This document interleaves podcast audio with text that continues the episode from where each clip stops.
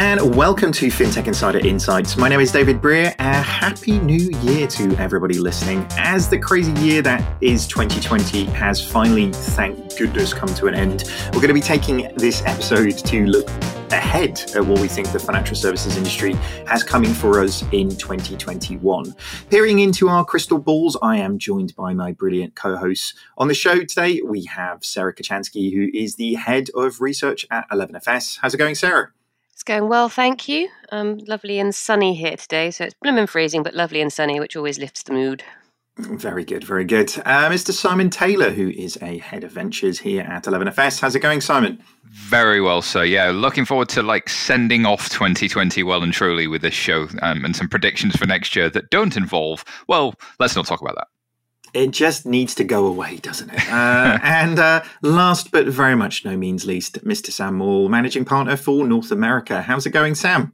I am starving. I have been on a fast for five days because we're recording this on Thanksgiving, and I will be so bloated tonight. I'm so excited. I've taken all of my pills in preparation.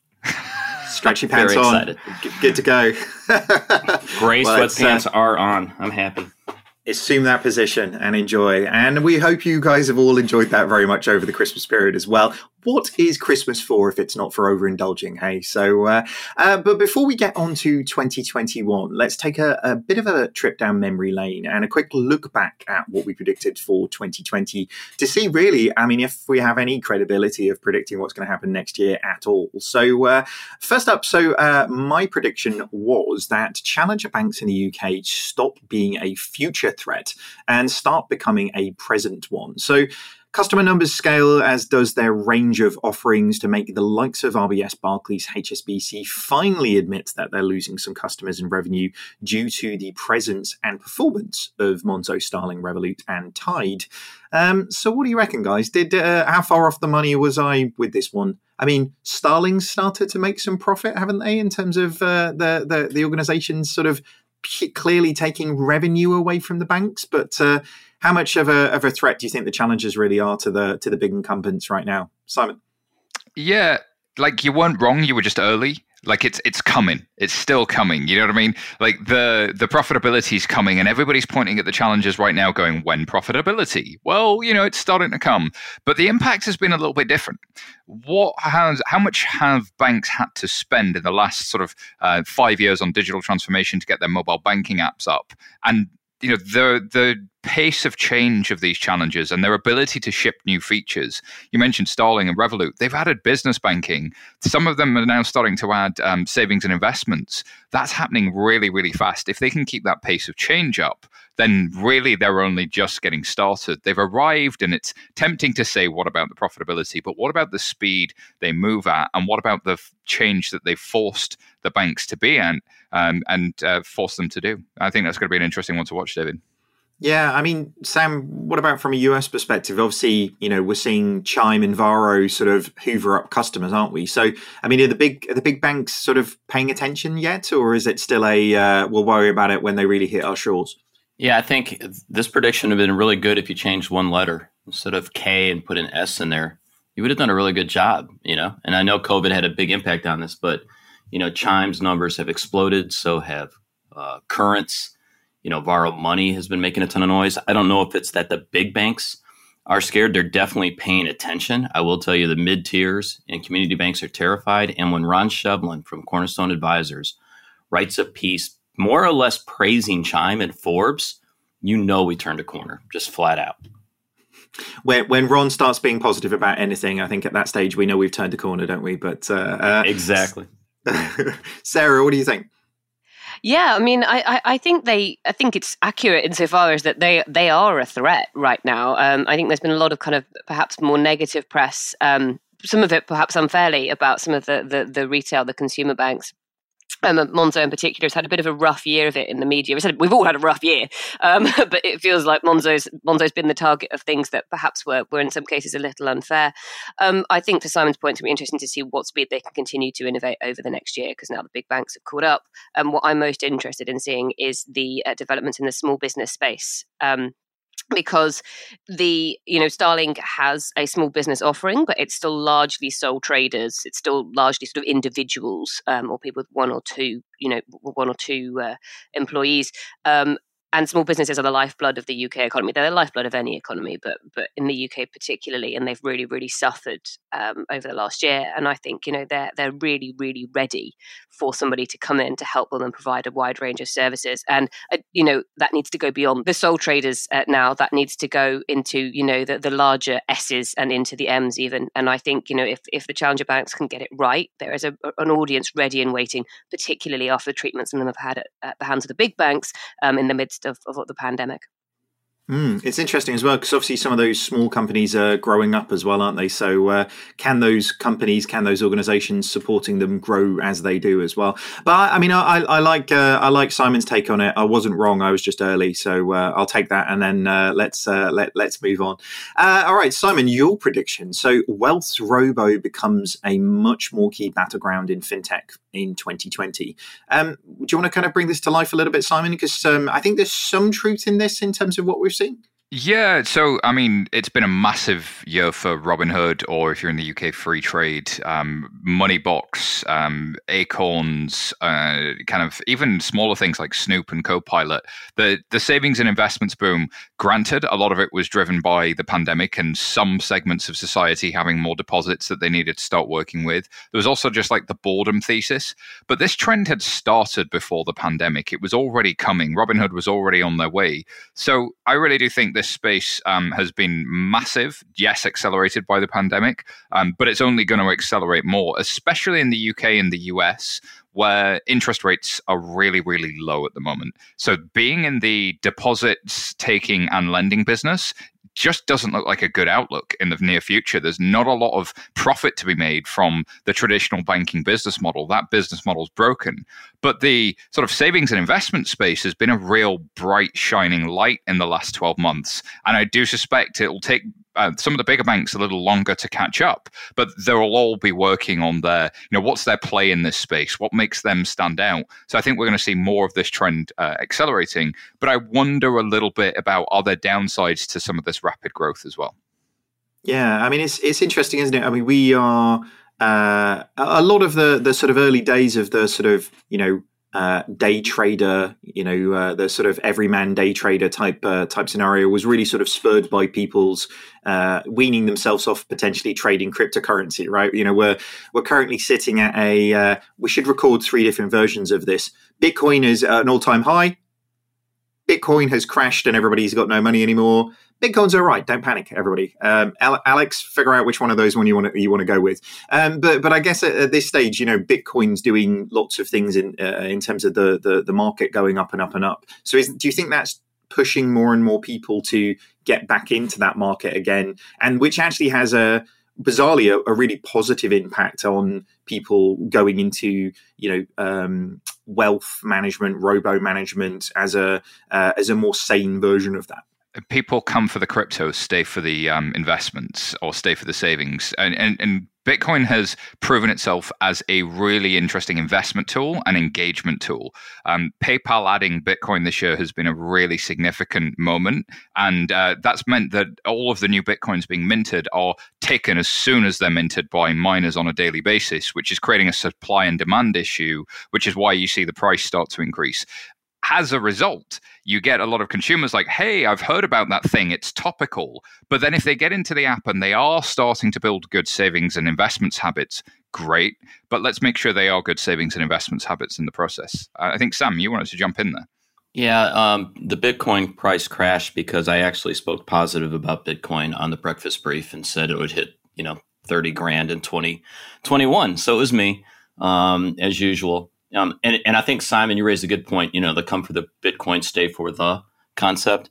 Um, a, another example of this, and it's, you know, big news in the U.S. was Square finalizing the tax savings component from Credit Karma and building it into the Cash app because it gets back to get in the app, stay sticky, offer great services. There you go. It's a great model. And it, you, banks used to do this, right? They used to offer a current account and then cross sell your lending, and you come for the current account, you stay for everything else. Now it's come for peer to peer payments, which is the loss leader, and we'll cross sell you some. Come for the Bitcoin, and we'll cross you something else. So the, to the to your earlier point, actually, David, about like the the challenger banks becoming a threat. Actually, the fintechs that aren't challenger banks are arguably a bigger threat right now. The PayPal's, the the Squares, and those kind of guys, and the Robinhoods and the Freetrades. So there's it's not just the challenger banks, and I think think sometimes we get one dimensional about it. Hmm, completely agree. Sarah, what do you think? Uh, uh, I mean, are you a, an, an, active day trader in your uh, limited spare time as well? Say, what what time do you think I have to be day trading? Um, no, I I have expressed my skepticism about the you know the ease at which people can access these apps and, and the pitfalls of them before. So I, I, won't say it again. I think that there's nothing wrong with the popularity they're gaining. I think that you know the, the, the Freetrades and Robinhoods and you know the PayPal's if they're providing services that people want and need and they're getting those services into people's hands that's all for the all for the good. But we we can't just lose we can't lose sight of the fact that just because they're doing something new and interesting and innovative that's people's monies and potentially people's lives they're handling.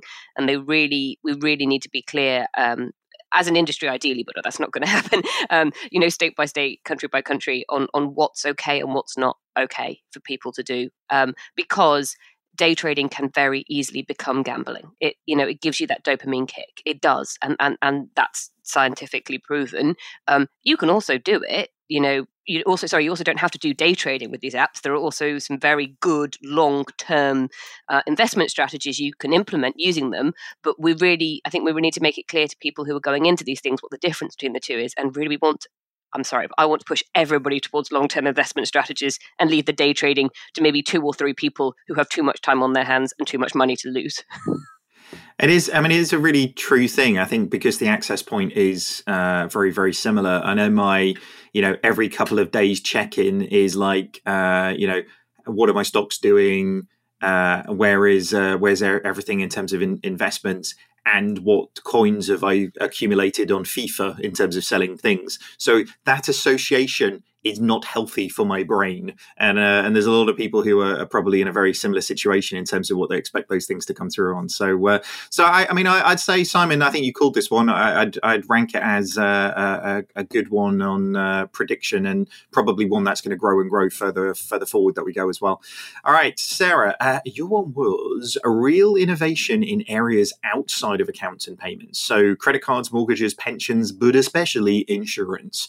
I mean, there's a certain sort of uh, IPO that happens this year that probably backs up one of those points, doesn't it? But uh, how do you think you did? I think I did all right. Um, on the insurance point, there's you know there's there's the Lemonade IPO, but even more impressive, there's the Root IPO. You know, three quarters of a billion dollars. Thank you very much. Um, you know, that's that, that argue that's not innovation. That's people cashing in on innovation.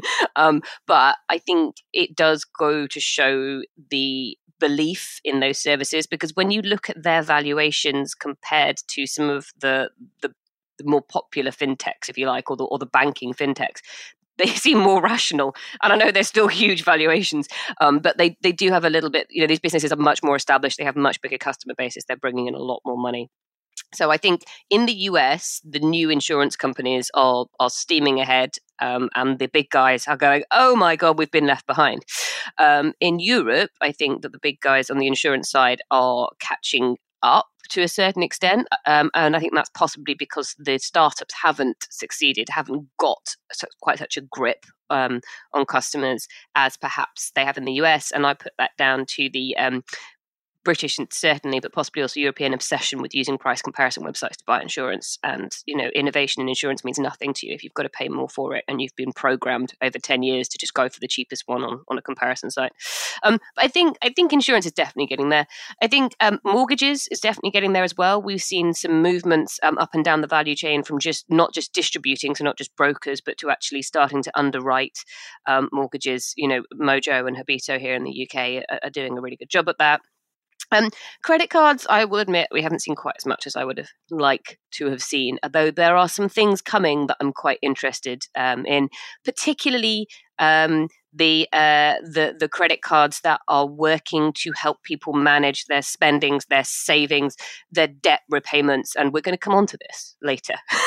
I I am I'm leading up to something, but um, but you know you look at SoFi's new credit card and and you get you know the cash back you get isn't based on whether you buy at Starbucks or Macy's. It's based on you get three percent if you put it to pay back your loan. You get two percent if you put it into a savings account. You get one percent if you spend at Starbucks, and I think that's almost you know more responsible credit card issuing it's it needs innovation it needs technology behind it to work that out how it's going to happen but um, that i think is really good to see i like that Mm, and, and obviously, I mean, we've seen the announcement around uh, PensionBees going for IPO mm-hmm, very shortly. So, I mean, it, it, feels like it feels like I mean, I, I, think you hit the hit the nail very much on the head. Uh, Simon, Sam, what do you think? I know in the in the U.S. I'm, and I'm so glad that Sarah mentioned lemonade because one of the things that really struck me when I moved to the UK back in 2006, and I would stand at the till in line at like a Tesco or an Asda, and you'd see all those pamphlets for pet insurance and travel insurance and automobile insurance. That never existed in the US. Now, suddenly this year, you know, Lemonade's announcing they're doing life insurance, you know, life insurance and pet insurance, pet insurance, you know. Uh, so again, UK, well done, leading the way. Um, great to see a, a, disruptor like Lemonade do what they're doing, and I agree with Sarah. I think she she nailed it on the head for this one. Yeah, I'm going to come in behind it. Like uh, to the point in, in the previous conversation about things that aren't challenger banks are probably the biggest thing happening in fintech. Like if you only focus on those, you miss 90% of the story. Uh, and actually, there's so much like the whole buy now, pay later thing, whether you love it or you hate it. Like there's there's something that's been massive this year. Uh, Chime's credit builder um, credit card, I think, is a really watershed moment because the under 30s definitely see credit cards as being like cigarettes and just, you know, don't touch this stuff.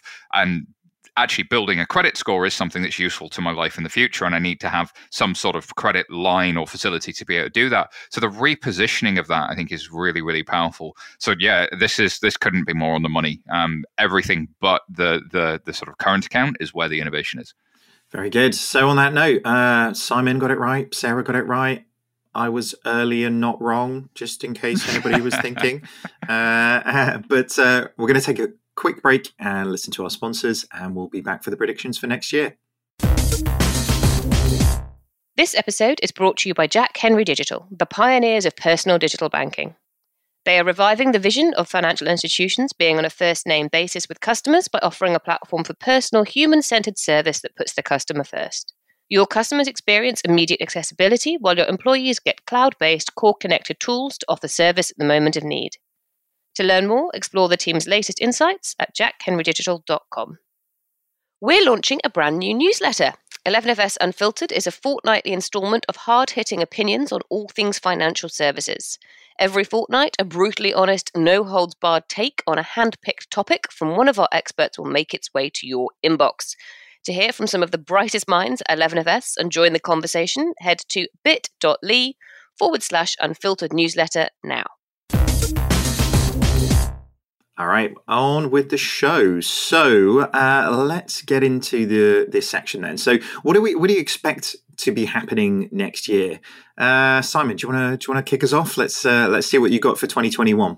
Yeah, I think banks will have no choice but to go all in on digital. Um, what really made me sit up and take notice was when Handelsbanken announced in their, I think, one of their quarterly reports during the pandemic that they were closing 50% of their branches. And like that's that's massive. Like we've seen branch closures before, and it was always been the two, three, four percent. This is like not sort of having some vitamins and and sort of uh, hoping for the best. This is real, like open heart surgery to the distribution model of banking.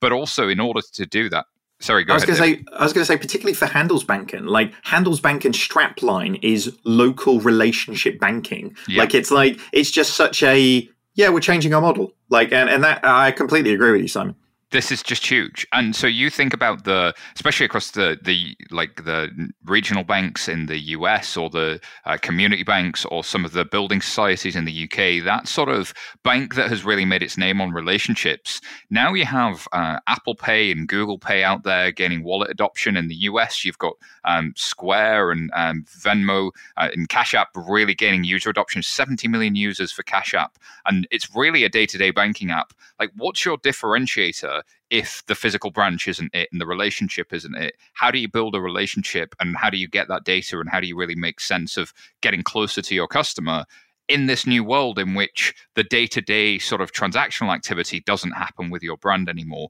And i think really they're facing into what are we going to be when we grow up? What what are what is our strategy for that going to be? So there's been a lot of resistance to you know, scary things like core transformation I think now it's time to bite the bullet, and we probably won't see big core transformation announcements, but we will see a lot of closures and people starting to get a lot more creative about where's growth going to come from in a low interest rate environment where you're you've got less brand touch points with your customer. I think we've uh, I mean uh, we've said this a few times before. Is this like Empire Strikes Back vibe? It's like you know the uh, they really sort of I mean investment's been there, right? Uh, so is, is it is it a different approach, Simon? Because I mean, big banks have been spending crazy amounts of money for, for like as long as I can remember. So, uh, is it just the way in which that they're going to be going all in on this is is different? So, because because I, I guess anybody can spend a huge amount of money and not achieve the right thing, can't they? Well, I really hope so. There was a report by PwC, I think, in the middle of this year that said um, across a lot, all of the top 100 global banks or something like that, or the top 1,000, I can't remember exactly how many it was, about $1.1 trillion has been spent on digital transformation, of which about 900 billion has been quote unquote wasted. So if you wasted nearly 85% of your investment, would you keep doing what you were doing or would you find a different way of doing it? It's the old, it's not what you do, it's the way you do it. And I hope that, I don't think that realization will land for everybody. I do think a lot of people will keep trying to do transformation the way they have, but just a lot, lot faster by pushing it harder. But there will be, I think, some that look at what um, Marcus by Goldman was able to achieve by doing things in a different way, that'll look at Mettle, that will look at Mox, that will look at the people that are doing more than experiments, but really doubling down on what their future is going to look like, um, and maybe take some some inspiration from that, or at least that's what I hope for. Um, if I can make a wish for next year, it's that. Exactly. Well, throw your penny in the well. Uh, Sam, Sarah, what do you think to that? You, what, you, I mean, nail your uh, your, your colours to the wall here because uh, this is evidence. We'll be coming back on this in uh, uh, the end of 2021 to see what we're doing. So, uh, do you do you back Simon up on this one? Well, I, I think we have to because this pandemic ain't going nowhere, which means I am not going to my local branch of anything anytime soon. Um, I don't I don't think any I don't think they have a choice. Uh, you know, they have to keep serving their customers. You know, this pandemic is we're recording this in November. We're recording on Thanksgiving. Um, we are fully, you know, the UK has just gone into God knows whatever crazy system we're in now, but it's worse. You know, we're more locked down, we're more we're tighter, and we've got less freedom. That's going to continue for months and months, guys. And then when we get a vaccine and it starts to ease, something else will happen because because that is the way the world works at the moment, and that's what's happened. We've done this to the world; it's our fault. More pandemics are coming. You know, more climate change is going to cause problems. The the banks have to move away from the old way of doing things and catch up with modern life. Um, and right now, modern life has just sped up exponentially. Um, they can't, you know, go all the way down to phoning every customer. Although a UK bank, oh, building society, and it is a bank, Halifax here in the UK, has been banging on about how they've called every customer during COVID, and I still can't work out how they possibly managed to do that. Um, but they've got an ad out at the moment that says we've phoned every customer. That's not sustainable.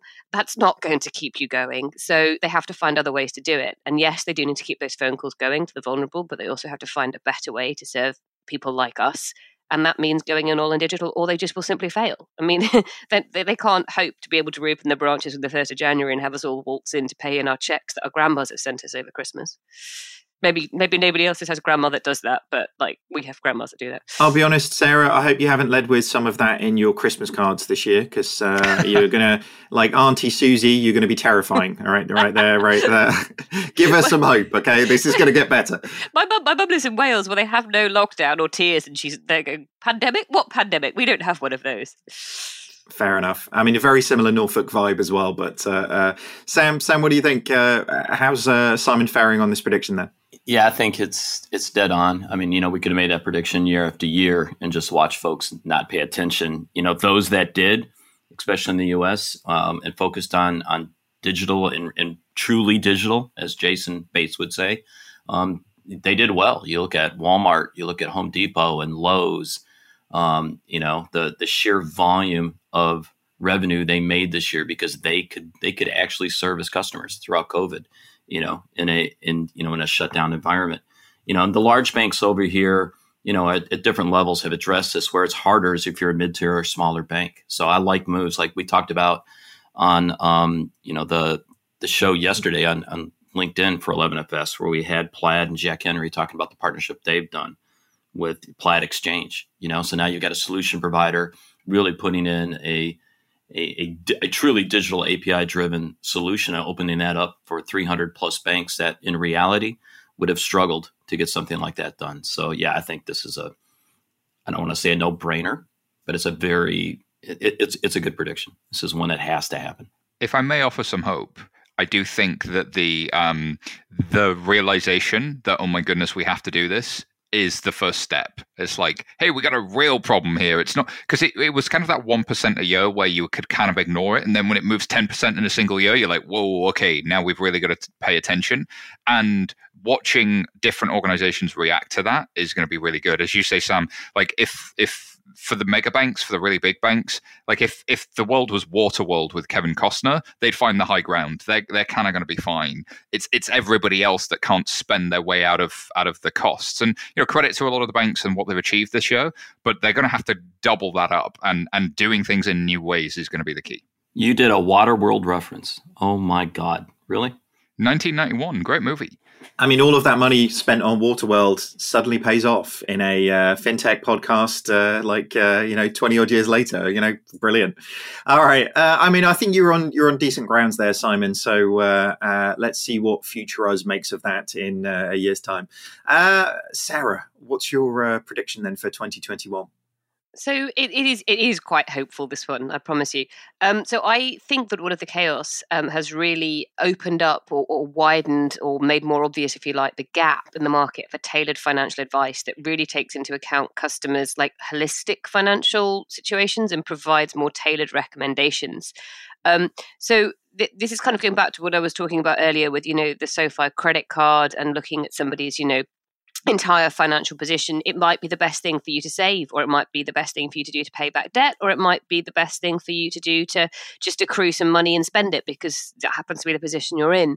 Um, and I think that you know that the chaos of this year will will really um, bring home the, the, problems people have with managing their finances, particularly as sort of the, the general uncertainty, you know, is surrounding them, um, they need help. So giving me a proposition that gives me great cash back is fine. Giving me a proposition that lets me save a lot is fine. Giving me an account that actively manages my money is fine. But I need all those things together because otherwise I don't know what the best thing to do is. I think the debt piece is particularly important. You know, we get here a lot about how we should all be saving more. You know, perhaps you should be diversifying and put some in investments. Actually, if you don't have very much money and you have a huge amount of debt, you're better off paying off that debt in some cases. Now, I'm not qualified to give that advice, and that's part of the problem with with these kind of solutions that people have had ideas before, but you're in the UK at least tiptoeing into advice territory, which puts you into a different regulatory bracket than just offering those individual services. Um, but I I agree that that makes it difficult. But I also think in the UK we have one of the most understanding regulators in the world, and they reward companies that genuinely want to help people and genuinely want to help their customers. So I think companies, um, you know, financial brands, whether they're big or small, shouldn't be afraid of that. They should embrace it. They should see the opportunity that's there. You know, it will help their customers, and if their customers are better off financially, the bank will make more money. So you know, there is a good business sense here as well. Um, and go and talk to regulators and say, look, we want to do this. We want to help people. We know it's a problem. Um, and I, I really think it's going to become more pressing. And I think the regulator will also possibly be exerting some pressure as well back on financial providers and saying, look, what are you doing to look after your poor, really stressed, financially distressed customers right now? You know, they may have lost jobs, they may have lost loved ones, they may have lost breadwinners. They need help. So you, you've got to help them. You know, their businesses have been closed for three months, whatever. Use it as an opportunity. Let's let's take some inspiration here, guys. There's there's an opportunity. Let's go away and think about how we um, meet it and capture the opportunity creatively. It's a, it's an interesting sort of almost problem with the unbundling of, of financial services, isn't it? Because if everything is provided as a slice by a different provider, then nobody really has a holistic view, as you say, Sarah, of, of anybody's financial well being. It used to be like, an A4 sheet and a branch where somebody scribbled all the stuff that you had, and then you had all of your accounts with one organization, didn't you? But actually, now that most people have, you know, two or three different providers with different things, and as you said with insurance earlier on, we've been conditioned not to have all our eggs in one basket from a, a risk perspective. Then it is a it is a really interesting thing, and as you as you say, it's something that you know we know the the regulator has really struggled with for a while in terms of how people can do that. I mean, do you think there's an angle here as as open banking gets uh, better and better and better that this really feels like an opportunity for for it to really help as well? Yeah, no, absolutely. I completely agree. I think the technology is there now. We have we have the technology. Yes, it's not probably as, as tested as it needs to be. Yes, it, there are still some kinks to be worked out, but I think the concept of open finance is moving beyond the conceptual um, and into and into the real, you know, into the real world. And it, what the, the joy of you know the open finance concept, if you like, does is that it enables me to have the best financial products from the best financial provider for me. So, yes, I have my mortgage from one company, my credit card from another, my current account from a third. But for that not to be a problem to create that holistic picture. Um, so I think the technology is there. I think yes, it will be a bold and a brave company that does it first and puts their you know their neck on the line with it. But there are companies out there already claiming that they will have a good bash at this, and I think we need to to see more people step up to the mark and and you know see what's out there, see what they can use, and, and try and solve a big problem. Sounds good. Uh, Simon, Sam, what do you think?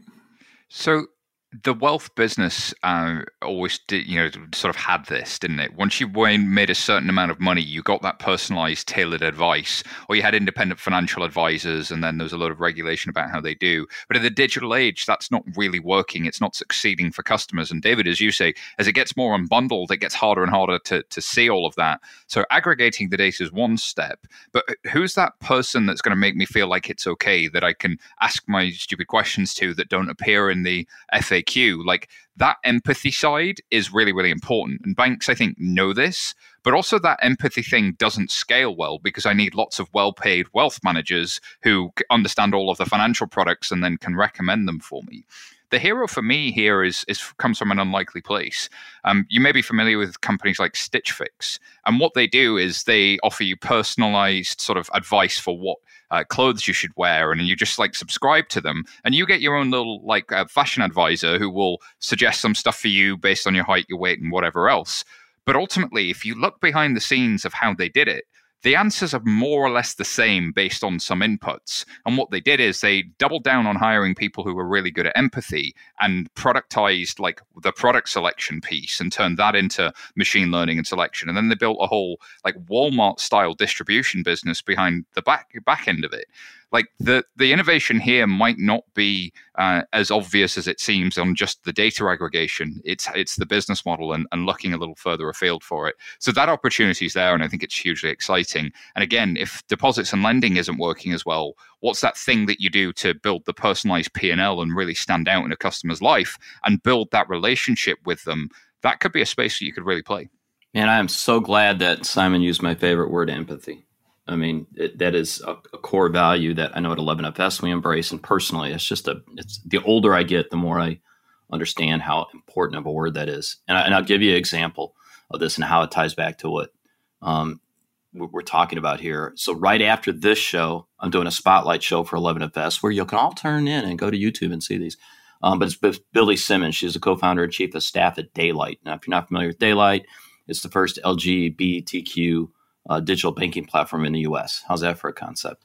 But what I like about it, besides doing all the normal stuff a neobank does, you know, card programs and control spending and all that, here's the part I like, Sarah, especially what you were talking about. They grant its members access to a network of financial coaches specializing in the needs of the LGBTQ community that they specifically face. We're talking about empathy, advice that's very niche, right, and very narrow.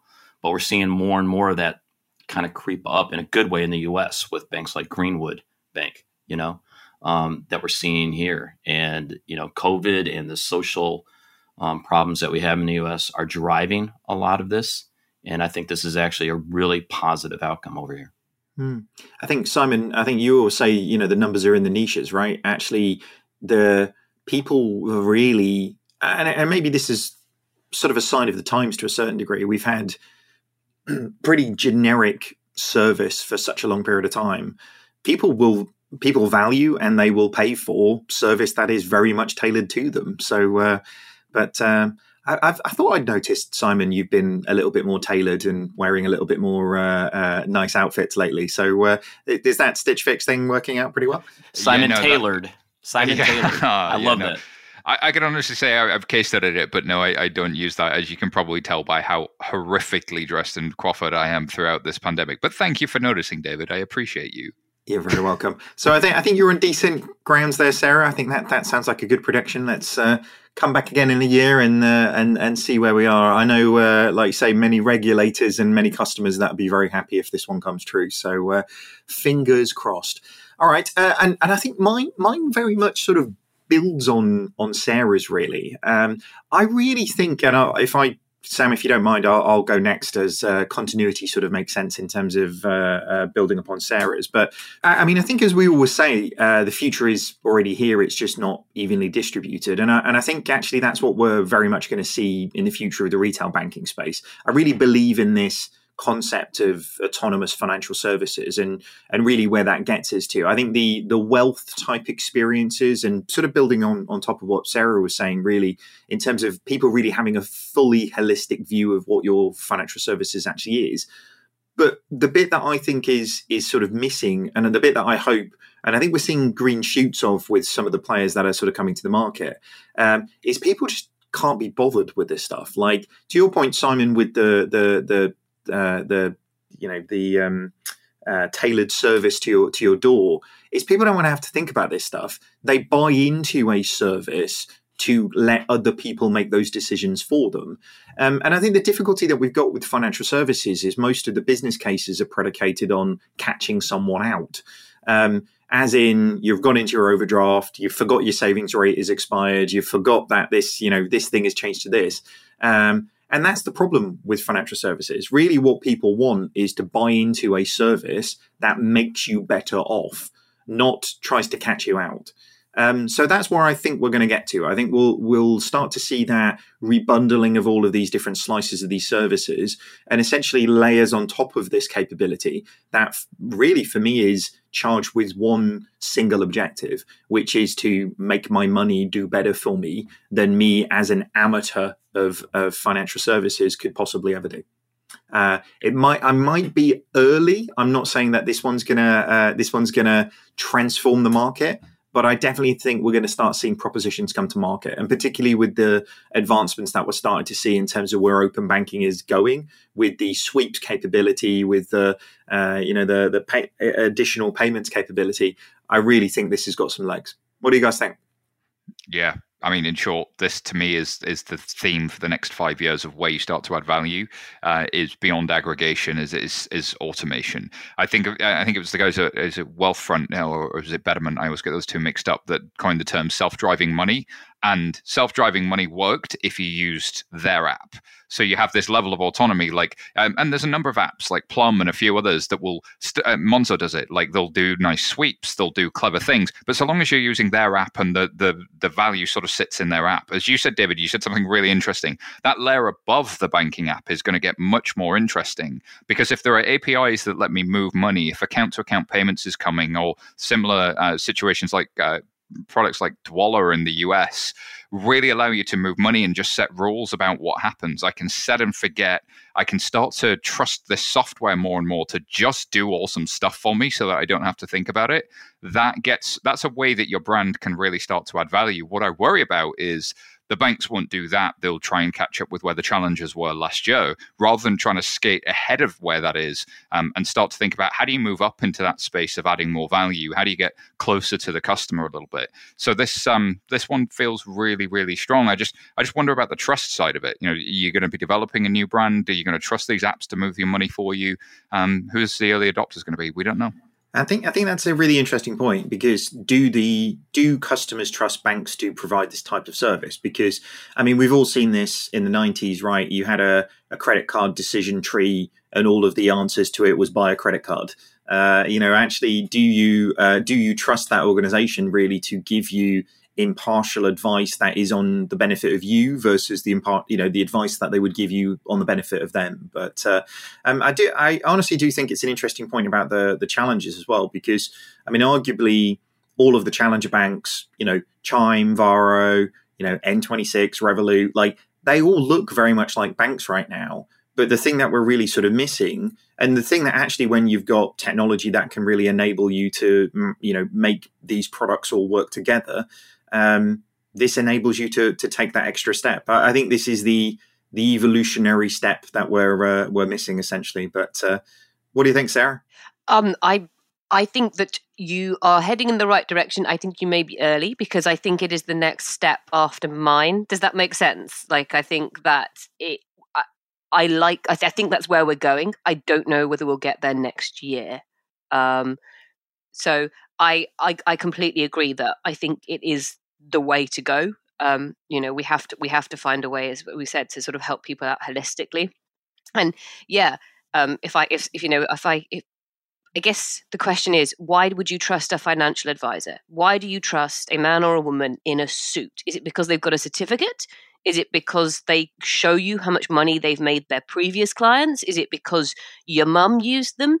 I want to know that I think that that's the really key thing to, to Simon's point is how do these how do to banks or brands, digital brands build that level of trust to enable them to actually start doing it because the more they do it the better they'll get at it but then again you've got to have those early adopters who are a willing for it to be a bit to start with without it being well, I couldn't think of a word. Sorry, Sam. Um, to, to, to, start with, but, before before they get it absolutely right.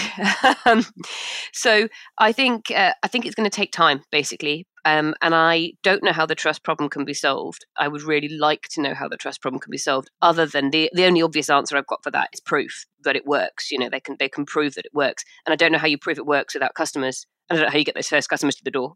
well, it's well, it's interesting, isn't it? I mean, we've seen this in the automotive industry, haven't we? We've seen, you know, assisted braking was the mm. emergence of automated vehicles, and then, you know, your car was parking itself, and now Teslas are driving themselves. You know, like so.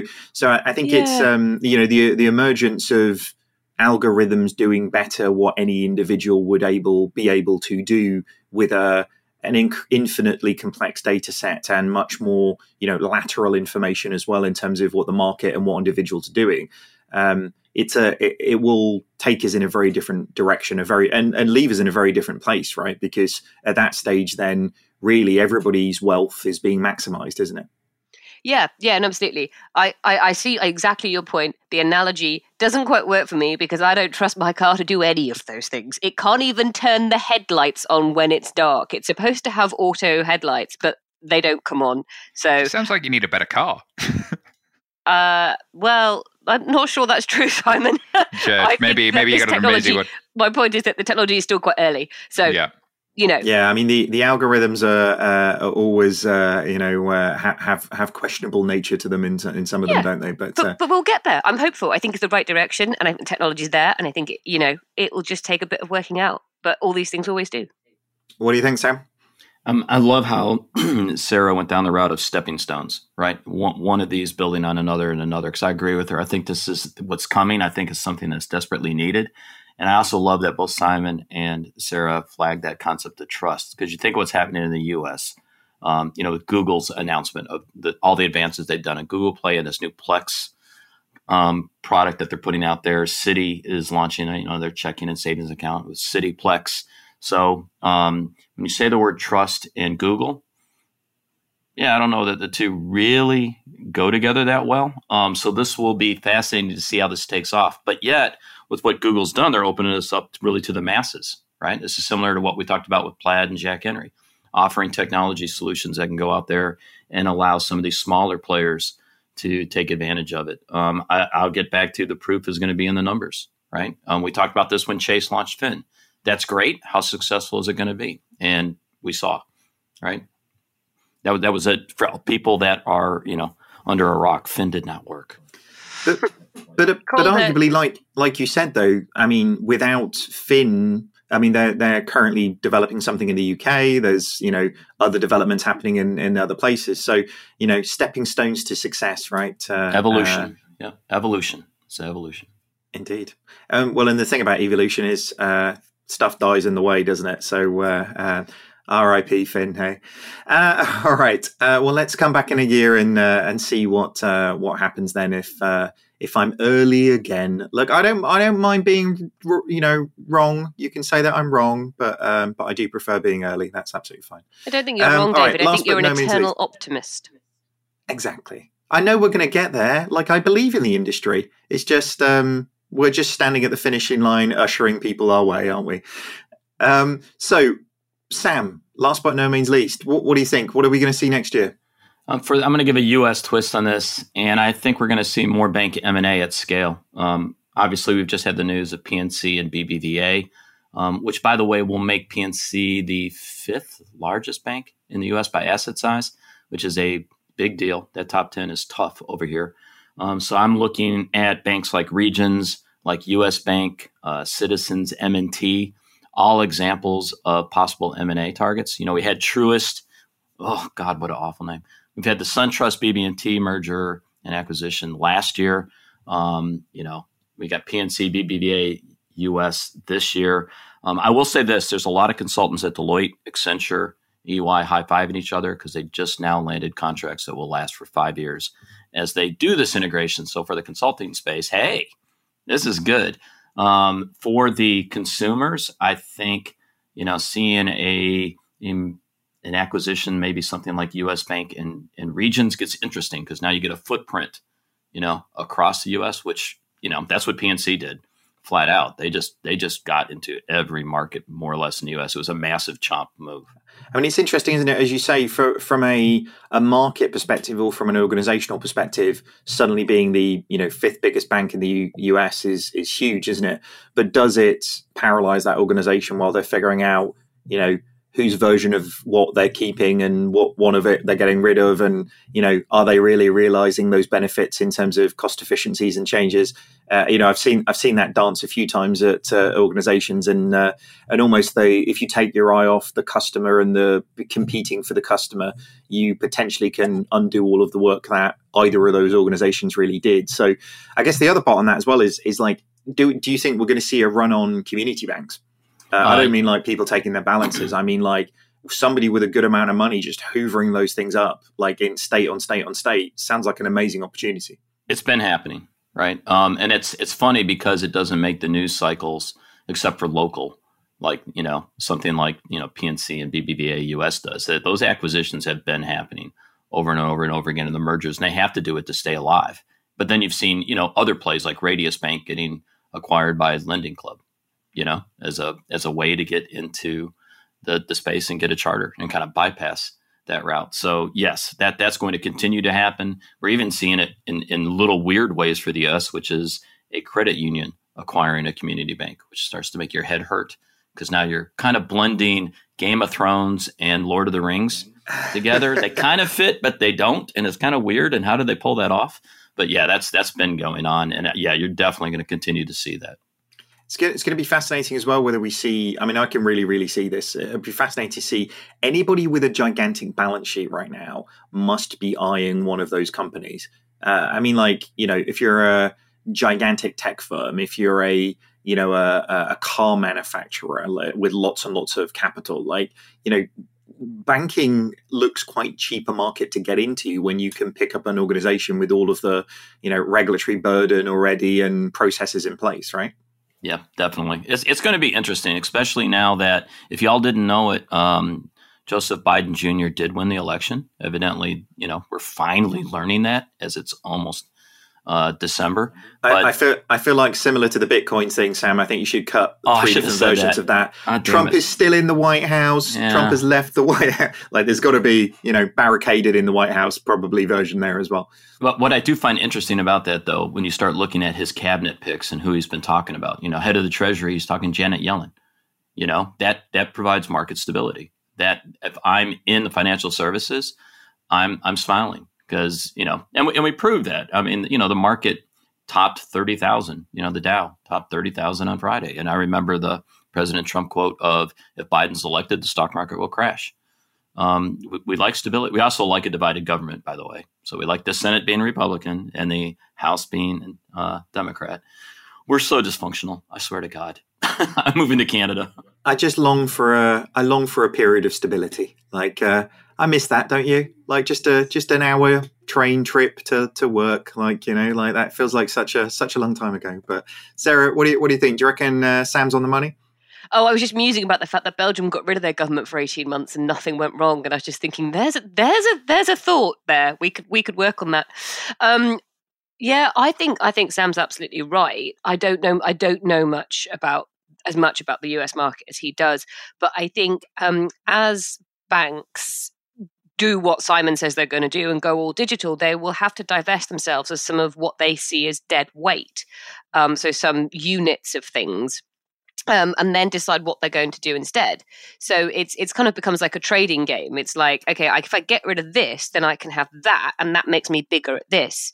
It's almost like a card game. You know, you're going for, for three, four of a kind or a run, and then you kind of got to decide what you're going to divest of to come back and, and, and win the game with. So what what's the bank going to go for? Is it going to go for investments? Is it going to go for current accounts? Is it going to go for the you know the investment market? Where's it going? I think the only possible exception to that is Goldman, which has decided to do the opposite and go everywhere. Um, but uh, but but for the, the, other banks that haven't had quite as success as Goldman in recent years, um, and that haven't perhaps got their strategy straight, they're going to have to think about what they want to focus on because I just don't think it's possible for them to do everything. And as they do that, they'll start selling things, and other banks will go, "Oh, we'll have that bit, thank you very much." And so it may not be entire banks and entire companies that are acquired, but large chunks of, of, of businesses I can see being sold um, but yeah, it's it's it's not just the it's just not just the whole organisations. It's it's parts of organisations, um, and we've seen a, a, tiny snippet of that with the the Wirecard fire sale. Obviously, that was slightly different circumstances, but they broke up into pieces, and banks literally jumped at the chance to acquire bits of it. And I think I think you know that's another sort of element to this um, M&A at scale because even if you're only buying a, a, bit of Santander, it's still quite big compared to you know a, a 20 company fintech or whatever. Mm.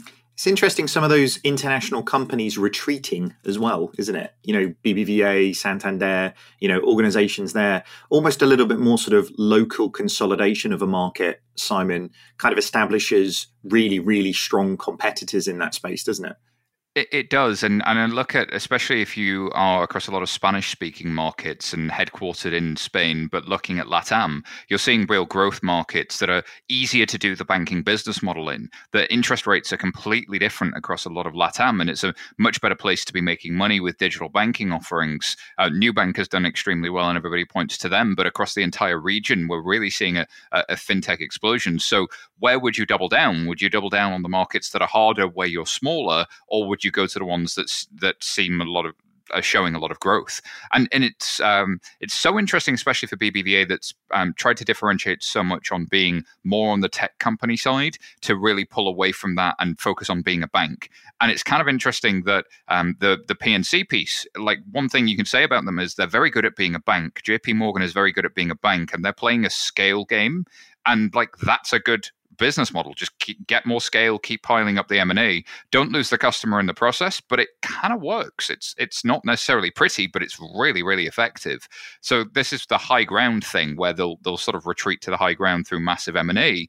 But then what you get is that they leave space in the market whilst they're doing that, and that's where Square Cash App comes in. It's where Venmo comes in. It's where Current and Chime and others come in and take up all of that space and, and, and opportunity that's left left behind in in a lot of these markets that are low interest rate um, when the big banks are focusing on being banks, which is probably good for them in the short term, um, and becoming more regional rather than global. I think that's going to be a, a dynamic that's going to be interesting to watch. I think I remember last time um, me and you, Sam, talking about this. We were like, yeah, and then they get big enough so nobody can buy them, like Plaid. And then I think two weeks later, Visa were like, yeah, we're going to buy Plaid. So, so I guess look, there are always bigger boys out there with uh, deeper pockets, aren't they, in these things? And I mean, it's interesting your point, Sarah, with uh, somebody like Goldman. They've they've almost got uh, so much money they can be wrong in so many places and be right in two, and then it, the two take over everything, don't they? So, uh, and really, I mean, that is if anything, ladies and gentlemen, the learning from this is uh, put out four predictions, and one of them might be right next year. Uh, spread betting, we very much advise it at 11FS. If, if we're all if we're all a quarter right, then we'll have got one whole one right, and that would be that would be a nice win, I think. Well, I mean, as we say, success is a team sport, right? So uh, if Sarah's right next year, or Simon's right, or Sam's right, uh, by proxy, that makes me right, and, and I'm okay with that as well. So, uh, and you can still just be early if you want. That's fine. Being early is still good. Uh, my favorite was um, Marc Andreessen at A16Z. Often, often uses that one. Venture capitalists aren't often wrong. They're just early a lot, um, and sometimes being early um, is is not dissimilar. But then also, if it turns out to be right later, you get you were the first into it. You know, you were the first to predict it. Exactly. Say a lot of stuff at one point one of them is going to be right, I guess. But uh, all right, guys. Well, I, mean, I, I, think you've all got pretty solid predictions for for 2021. Uh, I guess only time will tell, though, in terms of uh, what comes back of this one. So uh, let's see how everything sort of shapes out uh, for for 2021. I hope it's a much better than 2020. I have to say the year has been a bit of a weird one, hasn't it, everybody? But uh, that wraps up our prediction show for 2021. Anyways, thank you so much to our guests. Where can people find out a little bit more about you, Sarah? My guest now. That's nice. Back to the olden days. Um, you can find me on Twitter at Sarah Kocianski. Uh, Simon. At SY Taylor on Twitter or email me simon at 11fs.com. Sam. Uh, Sam Maule on Twitter and uh, sam at 11fs.com. And as for me, you can find me over on LinkedIn. Uh, thank you so much for listening to the show today. If you have liked what you've heard, subscribe to our podcast and don't forget to leave us a review. It really helps us make the show better every week. As always, if you want to join the conversation, you can find us on pretty much every social media channel at this stage. Just search for 11FS or FinTech Insider, or you can just email us at podcast at 11fs.com. Thank you very much for joining us. Have a great year. Goodbye.